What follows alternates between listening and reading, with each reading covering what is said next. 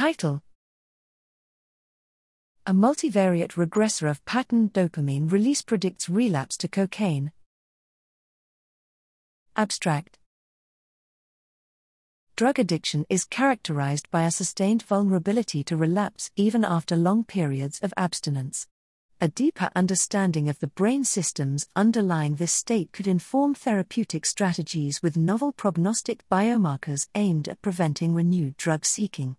Most drugs of abuse, in particular psychostimulants such as cocaine, lead to long lasting mesolimbic dopamine system adaptations that ultimately facilitate drug seeking following exposure to drug paired cues.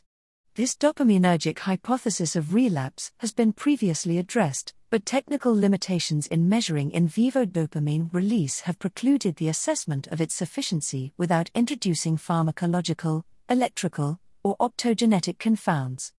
Using a dopamine receptor based fluorescence sensor in freely moving mice, we show that long lasting dopamine recordings in the nucleus accumbens, NAC, throughout the animal's entire history of cocaine self administration, are strong predictors of relapse as well as the time it takes an animal to extinguish its drug seeking behavior. Moreover, we reveal previously unseen sex specific trajectories of cocaine related phasic dopamine responses from acquisition to relapse.